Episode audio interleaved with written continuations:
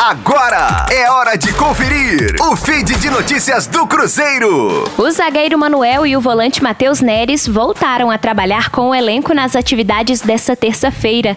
Manuel estava afastado há duas semanas desde que acusou um desconforto muscular. Ficou fora das partidas contra o São Raimundo pela Copa do Brasil e Atlético e América pelo Campeonato Mineiro. Já Matheus Neres se recuperou de lesão na coxa direita sofrida na partida contra a Caldense pela segunda rodada do estadual.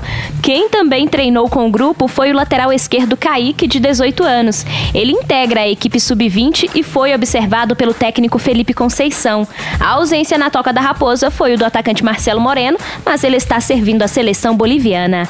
Rosane Meirelles com as informações do Cruzeiro na Rádio 5 Estrelas. Fique aí! Daqui a pouco tem mais notícias do Cruzeiro. Aqui, Rádio 5 Estrelas.